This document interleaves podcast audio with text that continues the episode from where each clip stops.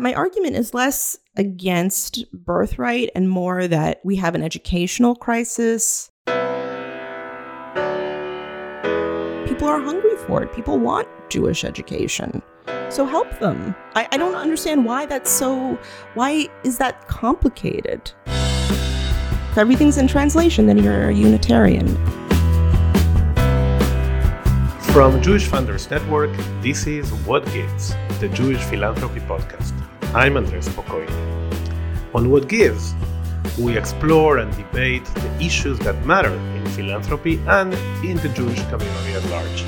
And along the way, we build a deeper sense of community by sharing our stories, getting to know the people in our field, and spreading ideas that can help all Jews and all givers change the world. In this episode, we'll hear from Rokhl Kafrissen. She is a journalist, playwright, and cultural critic whose work on New Yiddish culture, feminism, and contemporary Jewish life has appeared in Haaretz, The Jewish Week, The Forward, Hey Alma Lilith, and many other places. Her column in Tablet magazine, called Rokhl's Golden City, celebrates Yiddish and Ashkenazi life in all its incarnation. I wanted to have Rokhl on the podcast because she has been a very sharp critic of Jewish communal institutions and priorities. She brings valuable insights about how the Jewish establishment approaches Jewish life, Jewish literacy, about how American and Jewish identities interact, and about the Jewish continuity discourse as a whole. Some of her critiques I agree with, and other things I strongly disagree with. But all of her perspectives are extremely valuable contribution to the Jewish conversation. So take a listen.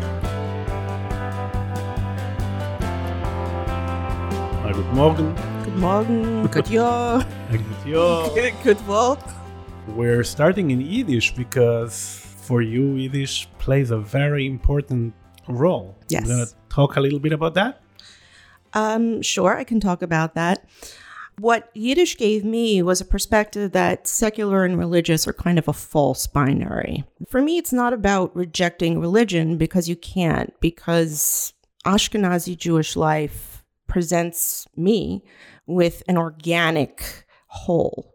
I took a remedial Hebrew class last winter, just in my neighborhood, and I thought it was the appropriate level for me. And I went and I realized that even, you know, with people who, people in my neighborhood who go to shul all the time and, you know, are more immersed in Hebrew than I am, I knew the most Hebrew of anyone because I study Yiddish. Right. And um, that's not an accident that you can't take one and reject the other. Um, I know so much more about the liturgical and ritual aspects of Jewish life, and they're part of my life. It, they're not part of my life in the way that American Jews think. Well, okay, you know, uh, I go to synagogue at this time, and I keep, you know, five million sets of dishes and all this stuff. I don't. I mean, let's let's be real. I don't. I, I don't do any of that. But I have a very rich mixed set of friends. I live in a very diverse, very richly Jewish neighborhood. Maybe some people will think this is kind of silly, but to me, it's very important that I'm in proximity to all those things and they inform my life in very real ways. In the modern world, everybody has a choice. And, you know, lots of people in the Jewish world today are grappling with that, that we live in this world of choice. And that's true. And I think that there will always be people who are just constitutionally not comfortable with observance, with going to synagogue, with sitting for a long time, with following rules, all those things. And there will always be people who are constitutionally really into it. so I'm one of the first category that I just am not comfortable with those kind of things. I enjoy being able to access them when I want to, but it's not for me. And I also I went to Brandeis with so many people who attended Brandeis specifically for the purpose of converting to Judaism. There are a lot of people out there who really love traditional Jewish life. They love the rules, they love the interpretation, and that's great. And I think that we should embrace that and not see Jewish life as having to be one way that's good, that you're being good, and one way that you're being bad. Rather, there's many ways of doing it. And over your one person's life, you may go from one point to the other. in either direction.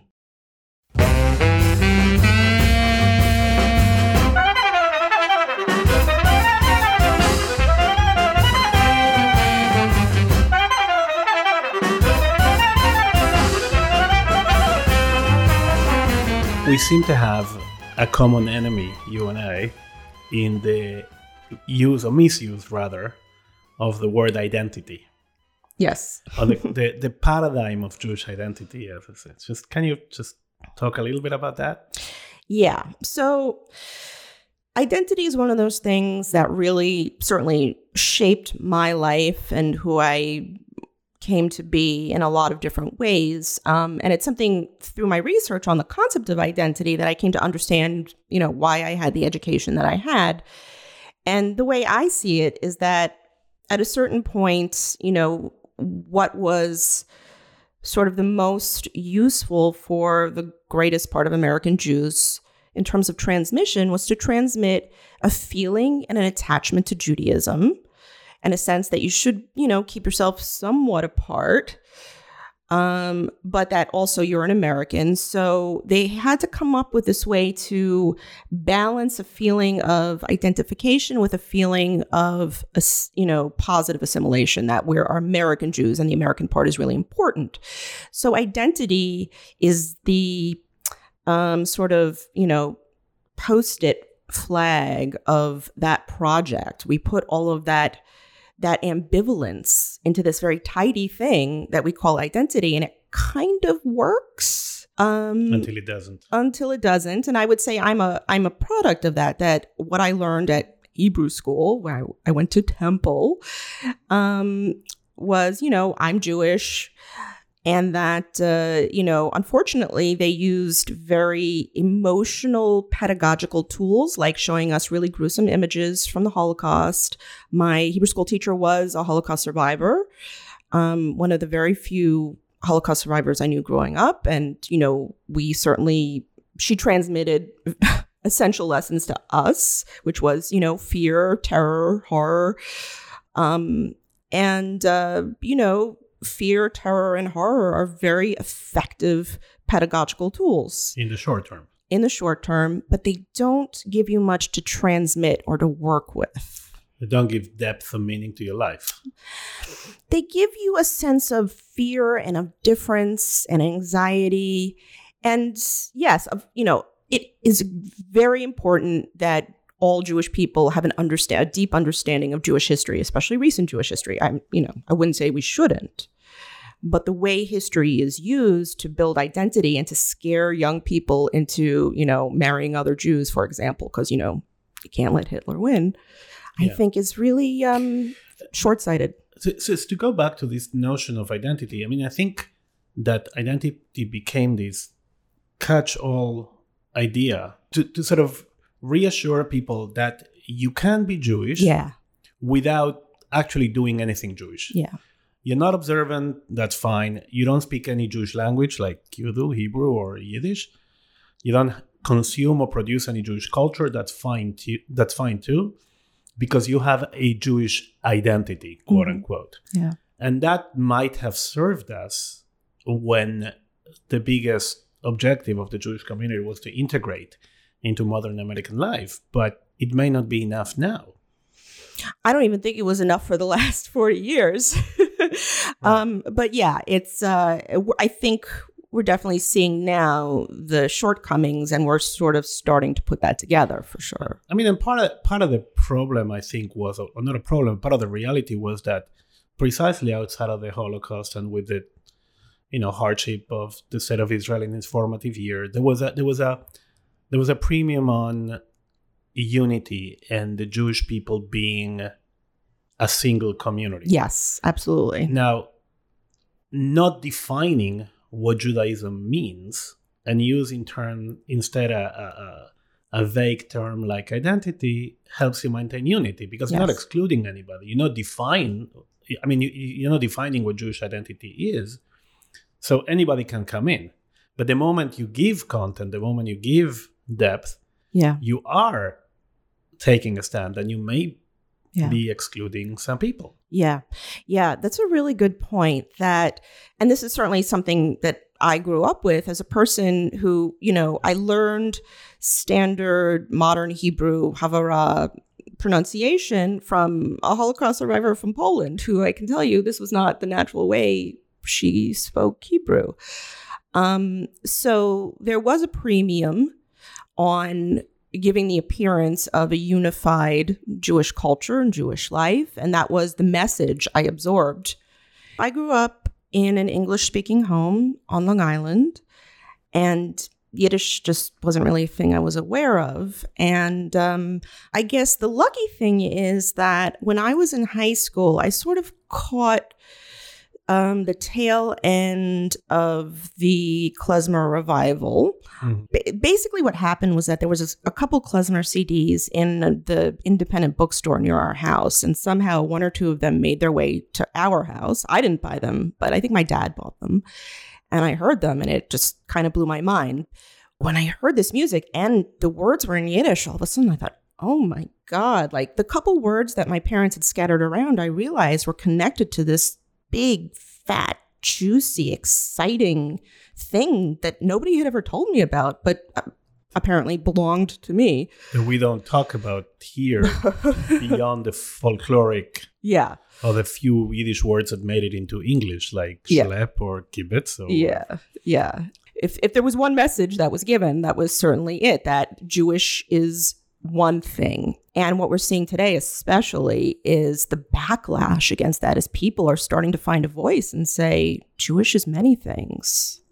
Are we making the problem worse by creating communal programs that are based on low entry barriers? If you think, you know, the, the big the most popular programs now in the Jewish community, Birthright and Moishe House, and I mean they're all great programs, but they're based on having a very low mm-hmm. entry barrier. Mm-hmm. In other words, their success is due to the fact that precisely they don't define the content of Jewish identity. Well, no, I would disagree with that. I would say that there is, for birthright, there certainly is a content, which is that Zionism and a certain kind of Zionism is identical with being Jewish today. Um, it, you know, perhaps is not articulated that way, but I mean, you know, there's no such thing as a apolitical free trip to Israel.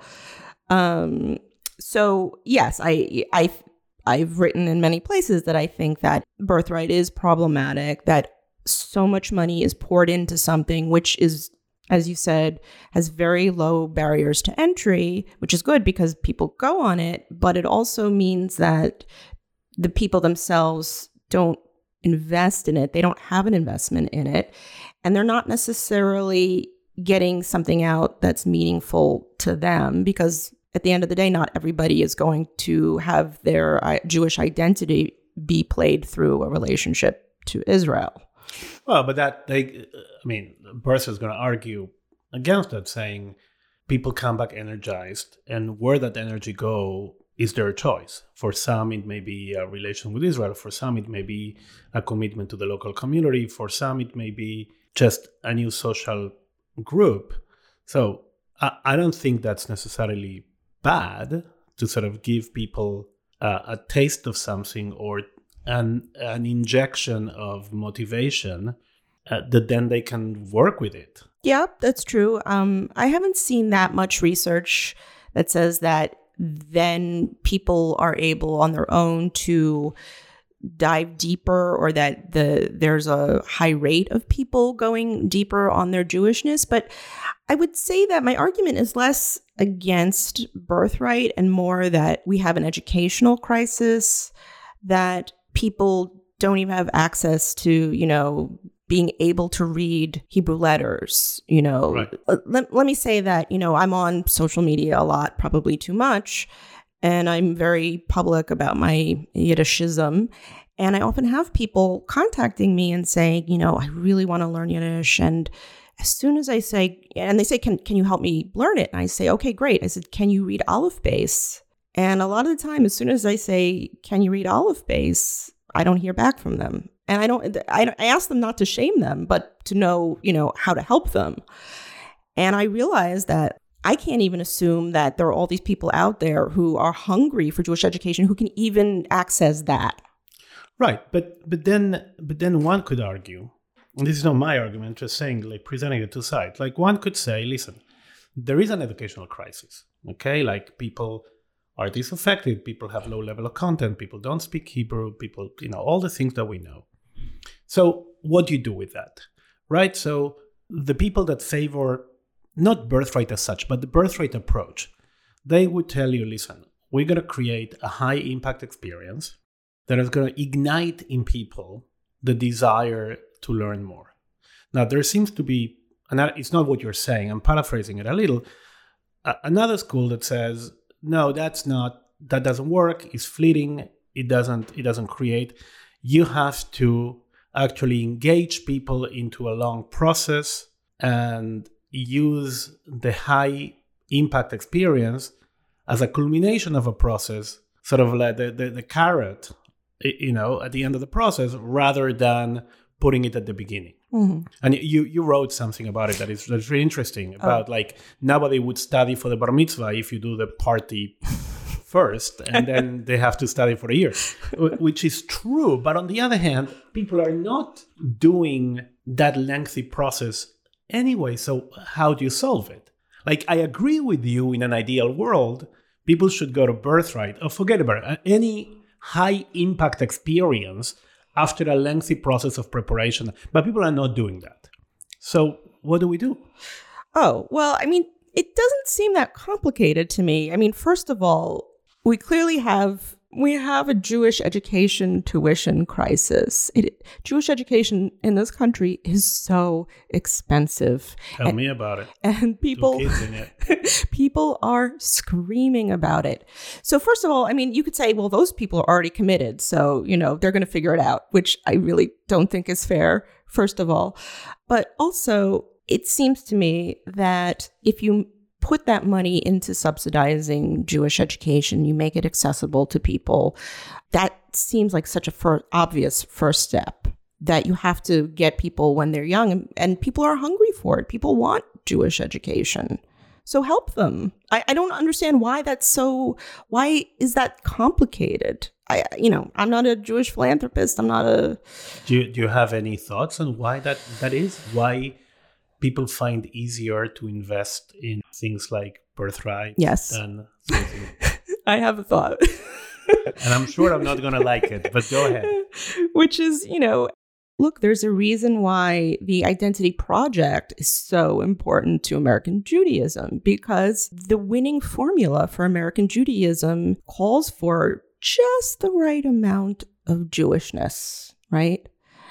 And what I found, for example, in questionnaires and studies of Jewish parents in the 60s was that not that parents were worried their kids weren't getting enough Jewish education, they were worried their kids were going to get too much. They were worried their kids were going to come home and say, Why don't we do this? Why so, don't we do that? So you're basically saying that we are actually succeeding, meaning we're having the community we want to have. We want to have a Judaism that doesn't bother us to integrate and be successful in modern America. Yes, absolutely. And that's why we invest in things other than deep and yes lengthy Jewish learning.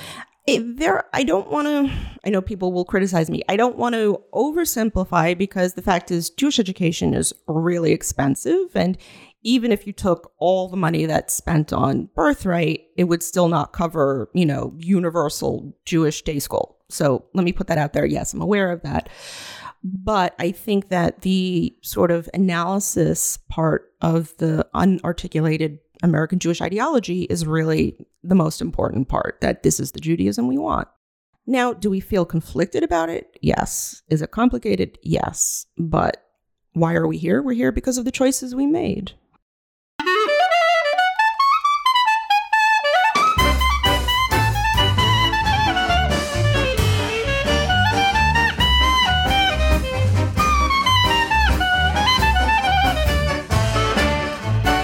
Now, in an ideal world, the two approaches don't need to be mutually exclusive.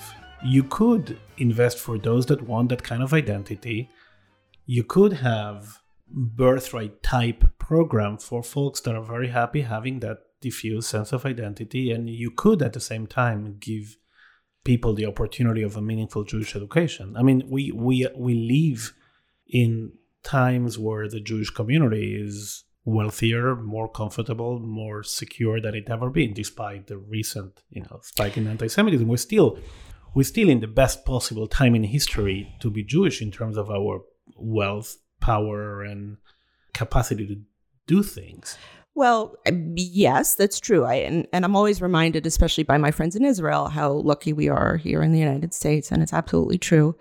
Um, you know, I can't speak to the infinite depths of our philanthropic pockets because I just don't know. But I would say it's important to look at birthright and the way birthright is designed as a continuation of this American Jewish identity ideology that we've been talking about, that it was designed to be a kind of connection to Jewishness that doesn't ask you too much. Um, it's very passive. You go, you enjoy yourself. You're not expected to learn Hebrew. You're not expected to sign up to any kind of political party. You're not expected to do much except to have a feeling. Okay, if you come back and you have a feeling, that's great. And certainly, Michael Steinhardt was very explicit and has been all along that the point of birthright was to increase Jews marrying each other and having Jewish children. Yeah, we we got to get back to the intermarriage question because I think I think there is. Hi, just a quick explanation from after we recorded this. What we are referring to here is an argument Rokhl made in several articles in spring 2019 that, to paraphrase, the Jewish establishment's obsession with preventing intermarriage and promoting Jewish demographic continuity is fundamentally sexist. Okay, back to the interview. Uh, I mean, I think that what you say might have been right 10 or 20 years ago, more 20 years ago, but now the, the attitude of the community towards intermarriage is radically different. And I, I don't hear people talking about that as a goal anymore. I haven't. In stopping intermarriage, you mean?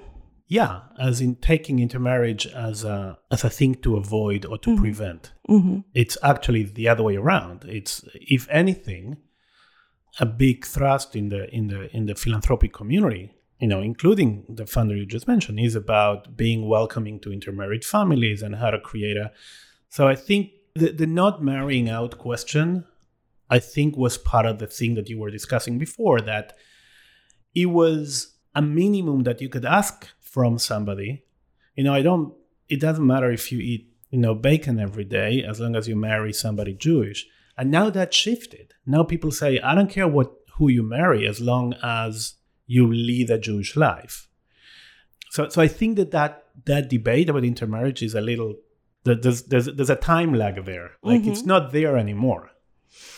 I think it depends who you talk to. Although it's interesting to see now with Steven Cohen being sort of off the scene a little bit and the way things have played out over the last i don't know two years is it's going to be very interesting down the road. Because i think yes there's there's going to be more of a dramatic shift but i do think it depends on who you ask and and whose perspective like listen nobody's going to tell you that marriage inside the jewish people is a bad thing I mean, yes, some radicals will tell you we shouldn't even have that objective. Uh, but I don't think that having that objective means that we're obsessed with having Jewish babies. And we're, we're actually, I think, if anything, what, what people are talking about is about meaningful engagement more and more. Mm-hmm. And even the people that invested in Birthright, I mean, they don't talk, they, they don't mention the term continuity. Mm-hmm. They don't mention the term, uh, at least thoughtful people. I mean, the, the people, you know, they don't mention the the term uh, fertility or they, they don't talk about that. They talk about engagement. So let's assume what you say is true about birthright you know being sort of superficial point of contact. Can you then capitalize on it? Like birthright is not going anywhere. It's a very successful program. Is there a way of capitalizing on that excitement that doesn't i agree with you it doesn't demand you anything but it ignites something well that's a good question i mean personally i think that the communal focus has to be much much earlier that it's just too late to try oh, to get people okay but then. it wasn't early like right. where, where were we are mm-hmm. so the, you can't just say okay well you had you should have been early so then that's it no you still you still can do stuff well, then I think that First of all, so we were talking about how American Judaism kind of wrapped stuff up, and it was a moment, you know, 50, 60 years ago where we had to invoke this unitary kind of Jewish culture, a global Jewish culture, and, you know, it, with Israel at its center. And I think that then making your high impact program focused on Israel makes it more difficult to then complicate or um, go against or or challenge that paradigm in any way because I think that again a lot of people are hungry for a kind of Jewishness that recognizes who they are. So I would want follow up, I would want offerings. If people are excited, I would want offerings that can speak to a wide variety of people in my own life, this awakening I had to Yiddish, right? What I realized was that when I went into official, you know, mainstream Jewish spaces, my own Jewishness didn't exist, right? Like if my parents at home said Geh schlafen, Yeah. and at Hebrew school there was a poster that said Laila Tov, uh, you know, what did that mean? What, no, seriously, what did that mean? The gap that 1000 year European gap was never explained. It didn't exist. The Holocaust existed, but Jewish life there didn't exist. And there's something really, really powerful in a negative way about erasing our domestic, our familial, our personal Jewish histories. So you're you're basically saying, if I may paraphrase, not that I agree, but I think that we are sort of that there is a Zionist historiography, A triumphalism. uh, sorry, a triumphalism Yeah. that tries to equate diaspora with the Holocaust, and therefore erase a thousand years of Ashkenazi Jewish culture and paint it all with the same brush and say it was all suffering and pogroms and persecution because we didn't have a state. Now we have a Right. state. So now it is possible, I guess, to celebrate the regaining of Jewish sovereignty and at the same time celebrating the Jewish culture that existed in the diaspora, you know, for a thousand years. Well, you know, that depends on who you're looking to. Uh, You know, today in Israel, unfortunately, you have this sort of revanchist, you know, Jabotinsky style Zionism, which has displaced all other Zionisms, right? Like, I would say, even if we just taught young people about the wide variety of Zionisms, about uh, Poale Zion, right, about uh, the Linke, about Yiddish Zionism, for example, that would be amazing. I think people would be really excited about that to understand the complexity of Zionist history. Right. But, you know, the, the first Zionist thinkers, the first Zionist artists, I mean, I, I went to the Bialik school. You know, Bialik was is the national poet of the Zionist Renaissance. He wrote in Hebrew. He was deeply secular, yet he also wrote in Yiddish, and he wrote uh, Sefer Agadah, which is a collection of rabbinic sayings. So he was he didn't see Zionism necessarily as a rupture, but as, as an opportunity, open to really have a more a richer cultural life, a renewal of of Judaism, really. hmm You know, and, and that was inscribed in classic Zionism too. And today, can you really exclude Israel from Jewish identity? No, no, of course not. Can you? Because I see a lot of efforts now trying to decouple. You know, the, the term is decoupling Israel from the, Israel is too complicated. So let's try to just. Well, I don't think that's possible. I mean, you you, you just can't. It, it's too. Judaism today, all over the world, is much too intertwined with Zionism. I, even if people say they want to decouple, I don't think that poses any kind of actual threat to Zionism. But as you just alluded to with Bialik, for example, Zionism itself and the you know the renaissance of hebrew literature is so rich. And again you can't expose people to that on a 10 day trip. How many people are you know are going to I, as far as i know they you know you don't learn any hebrew when you're on birthright. You're not asked to learn anything you know. It's a it culturally it's very low uh, a very kind of low level of education. Again, without access to the language, it's hard to understand those things and connect with them. Yeah, I, I, I'm really puzzled by that. Like, interestingly enough, the American Jewish community is probably the only major community in history that hasn't created its own Jewish language and or is not proficient in any Jewish language. Yeah. And and how can you have a Jewish conversation without a Jewish language? Yeah. If everything's in translation, then you're a Unitarian, you know. right. It's uh it's a problem and the and as I often say, you know, American Jews are American and monolingualism is an American value. You have to understand that identity is an American Jewish ideology. American Judaism, those two parts contain a clash of values, right? Those values are always going to be in tension. The Identity Project endeavored to make us believe, and you know, we hoped, we believed that those values were harmonious. Right. But their intention. And monolingualism won. Is there a way around it? Well, so here's the thing, right? So you ask, well, what would you do with people who come back from birthright and are excited and you want to engage them? And I said, well, first of all, you have to understand that birthright is, as far as I can see, I've never done it, but as far as I can see, birthright is an extension of this American Jewish project of identity, right? So it's not asking them to learn Hebrew, it's not asking them to do any of those things. So if you then come back and try to engage them in ways that subvert those values, I think that's going to be problematic. But I would offer to people who come back aren't excited a variety of ways to engage with their Jewishness, and you have to start with language. Get people into Hebrew classes. Get people. In that you do agree with Michael Steinhardt with the importance of Hebrew. Listen, I absolutely think Hebrew is important. I mean, uh, yeah, the, the debate. I remember when I was little, there was was still in the long tail of the debate between Yiddishists and, and Hebraists. It's Hebrew versus Yiddish is another one of these false binaries, like secular versus religious. That I think it's just it's not only you know it's not it doesn't apply, but also it really kind of warps the conversation and and and drains our energy. I, I think it's it's silly because, as I always say on the first day of Yiddish class, you realize like, oh dang, you know, I need to know all these Mishnaic, um, you know, sayings in order to read Shalom Aleichem. Okay. Right. right. uh oh.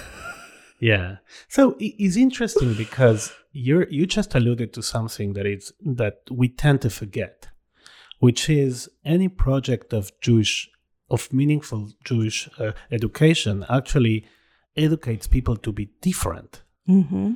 And the American Jewish project is to say precisely we're not different. We're like everybody else but a little more so yeah. No but but but but seriously like the, the idea seems to be we can integrate we're not this community apart we're fully integrated. And yet on the other hand speaking a different language having different customs makes you different. Yes. And we just don't say that out loud. We're educating people to be different. Well yes. Or, or we should educate people to be different right and every step that we take that kind of goes against that unarticulated ideology of American Jewishness, every step we take is, I think, a little bit uncomfortable. We're constantly having to recalibrate ourselves as Americans, and it's scary, right? If you are educating young people to speak a second language, like there are politicians who get on TV and say you shouldn't be speaking a language that's not English in public, right? Like that's actually become dangerous.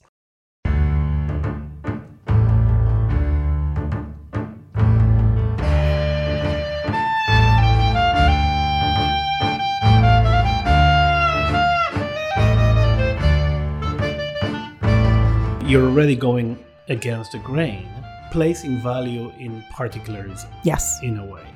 Yes. Which seems to be, you know, I think in, in progressive circles, the whole idea of the multicultural idea is that you, you have to empty yourself out of your own particularism to receive the world.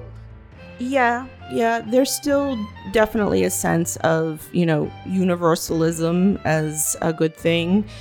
And that, you know, you'll find people who say, you know, religion divides us and, you know, we shouldn't be tribalists and whatnot. I think that, you know, in the moment we live in in the United States, that particularism and cultures are va- valued or viewed as good if they can be commodified and sold, which is something that I think about a lot in terms of Yiddish. That, you know, the, the Yiddish world that I came into was so deeply grassroots and everything you had to do it yourself, you had to search out, you had to create things and, and find things. And I, I worry a little bit about people who want to sell, who want to discover Yiddish and sell it back. I don't know if it'll ever happen, but I'm uh, slightly concerned about it.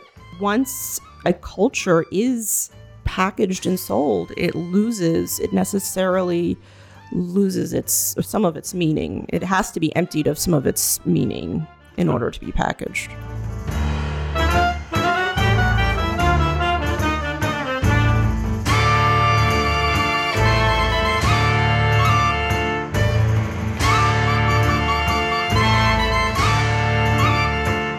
Is there a risk of breaking actually another taboo, which is that numbers are important? Meaning, we lost 6 million people, we shouldn't lose anybody else. And when you start proposing a type of Jewish identity that is more demanding, that that that you know asks you to put more effort to learn a different language, you are going to lose people. So is that a risk you're willing to take? First of all, do you agree with that premise that you're going to lose people? And if yes, are you saying, yeah, well, I'd rather lose people but have a more meaningful? Um, well, it's a good question. Uh, you know, again, we're in the land and the time of choice where choice controls everything. So you can't, we're not forcing anybody to do anything. I do believe that there is a desire on the part of many Americans to give their kids richer Jewish educations, and that right now a barrier to that is financial.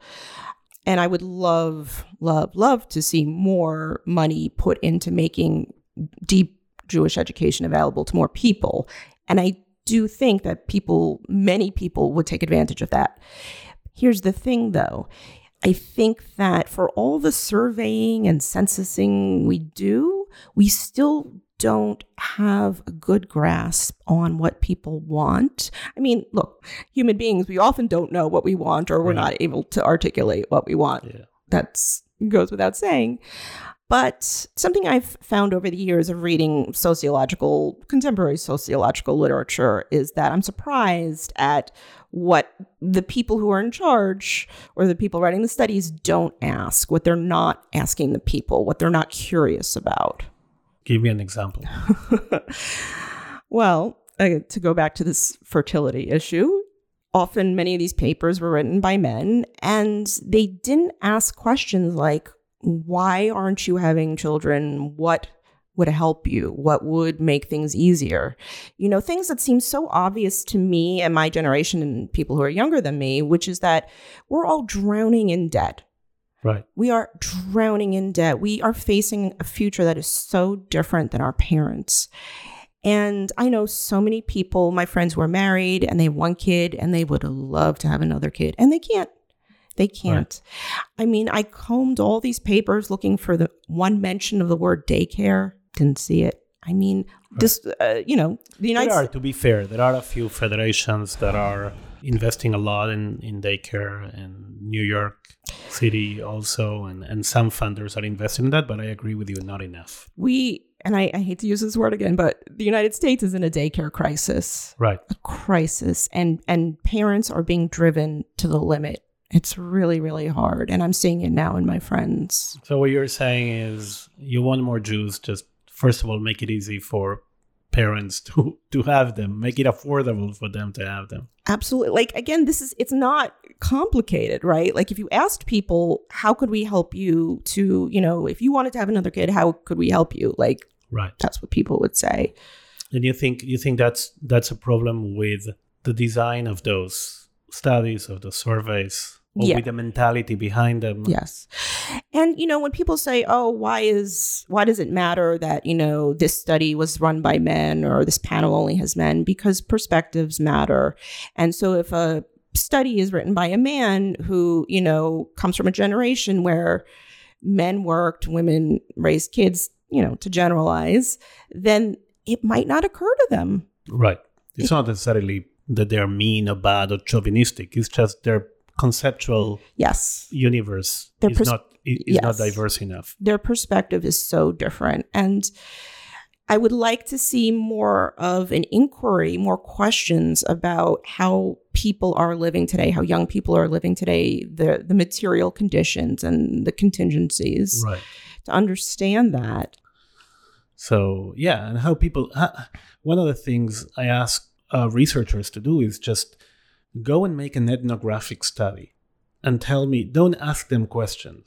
Observe them with an open mind and tell me what you see. hmm But we don't. We don't do ethnographic studies, right? We don't do ethnographic studies in terms of how Jews live their Judaism. We ask them questions, but we don't really observe them, do we? Yeah, it's a really, really good point. And obviously, ethnography is time consuming and expensive. And I want to put a shout out here to a friend of mine who I met as an undergraduate at Brandeis, and we're still friends to this day, my friend Jennifer Thompson. And she is a sociologist and uh, an expert in Jew- Jewish ethics now.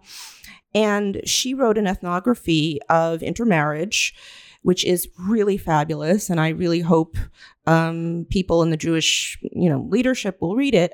The thing she found studying families where it was Jewish men who had married non-Jewish women is that contrary to a lot of the, the popular wisdom, the non-Jewish women in the families were the ones who were shaping the Jewishness and were really committed to it. And that was a really important finding there's a lot more to it but i think it's such an important point that like we really need to slow down and talk to people and observe their lives and find out what their lives are like and then let that lead the kind of questions we ask. Let that lead the programs we design.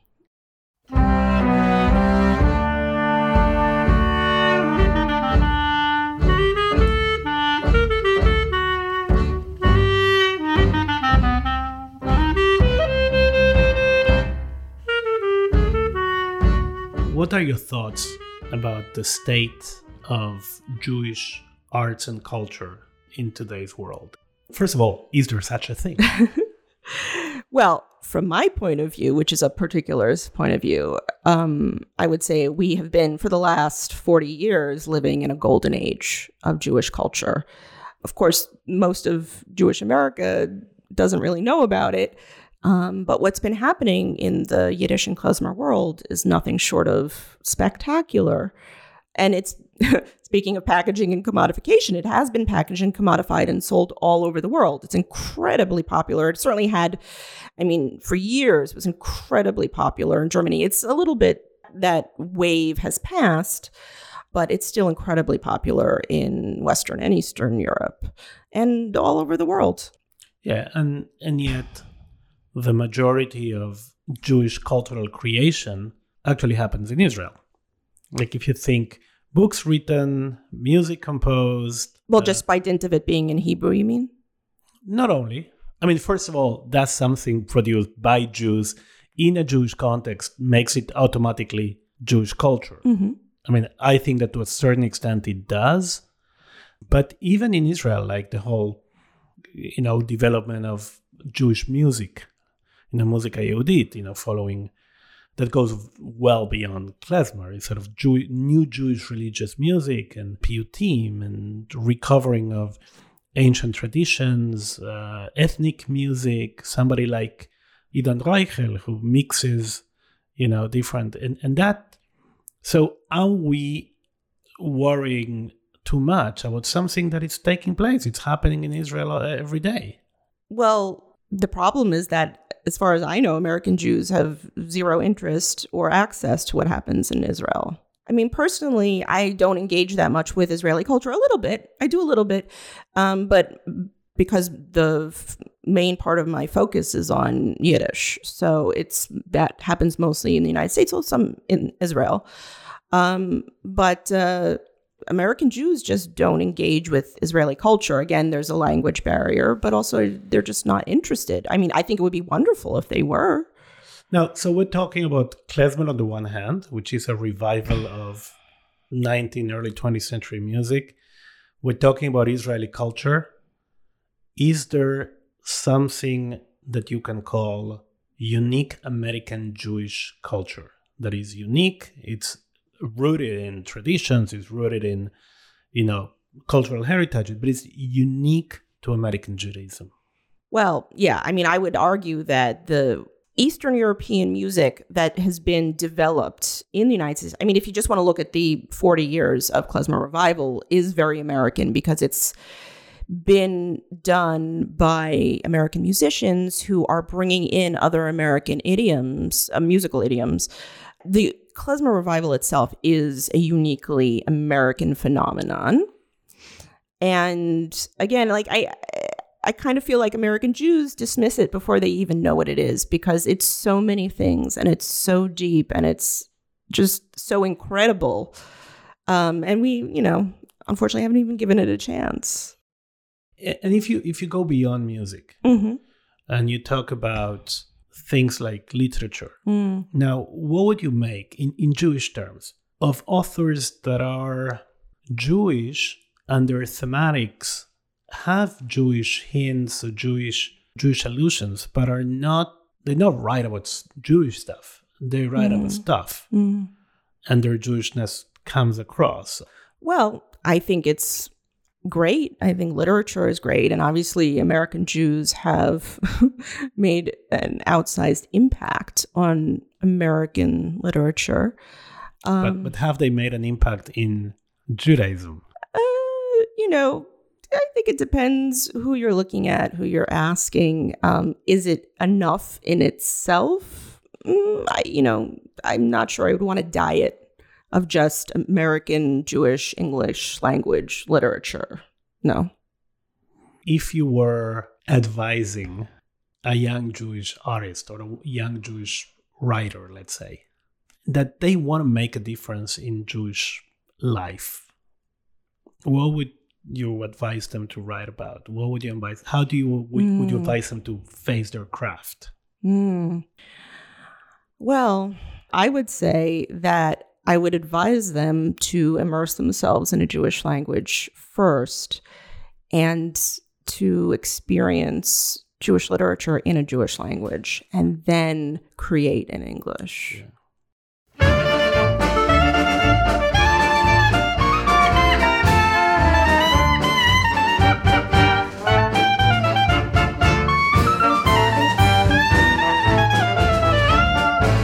You haven't mentioned almost at all the idea of values, of Jewish values. You mentioned language, you mentioned practice, you mentioned religion, but you didn't mention values. Do you have a quarrel with that term? I mean, it's definitely a problematic term. I sort of cringe when I see people try to articulate Jewish values. I think it's easier for me to articulate American values. Like I said, you know, monolingualism for one is an American value. Um, you know, people are uncomfortable with Jewish values because Jewish values necessarily involve setting Jews apart and they involve judgments about the way life is lived and with whom it's lived. My, my problem, quote unquote, with Jewish values is that virtually anything can be a Jewish value. Like, mention something, I can make it into a Jewish value. People generally, they cherry pick, Yes. you know, some source, you know, some text. Yes. I agree with you. I think that the question of what is a Jewish value is sort of, to me, is not that interesting. I think it's more interesting to lead with texts and lead with history, and people can derive from those things if they're honestly en- engaging with language and text and history then whatever values are in those will be apparent to them the problem is that doing that work is hard. And you need to be literate to do that Yeah. work. Yeah. Uh. I know, I mean I recognize that my approach or I'm expecting a lot from people and I'm a person who is still doing the work and still making up for my own educational gaps. Again, I think we have to recognize and embrace the sort of chaotic world of choice that we live in while still hoping and working to enable people to do as much work as possible the good work, the work of building Jewish life.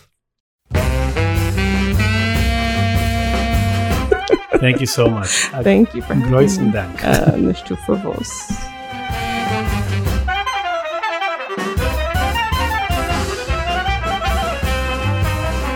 Thanks so much to Rokhl Kafrissen for joining us. You can follow her on Twitter at RokhlK. That's an at sign R O K H L K. And her website is rokhl.blogspot.com. Thanks also to klezmer musician Michael Winograd for allowing us to use his music for this episode. The tracks you heard throughout were from his album Kosher Style, which you can find and buy at bandcamp.com. We want to hear your feedback about this podcast and in general, guest ideas, klezmer songs about JFN, whatever you want to send us. Write us at podcast at jfunders.org. Keep up with the Jewish Funders Network at jfunders.org and find us on Facebook and Twitter at jfunders. You can also follow me on Twitter at Spokoiny. Next time, we'll speak with Rabbi Rick Jacobs, president of the Union for Reform Judaism. How would I become involved in organized Jewish life when it had been so under inspiring to me? So I said, I don't want to be a broker of corporate Judaism. I leave you with the thought from poet Adrienne Rich. Lying is done with words and also with silence. So don't be silent, keep giving, and join us next time on What Gives.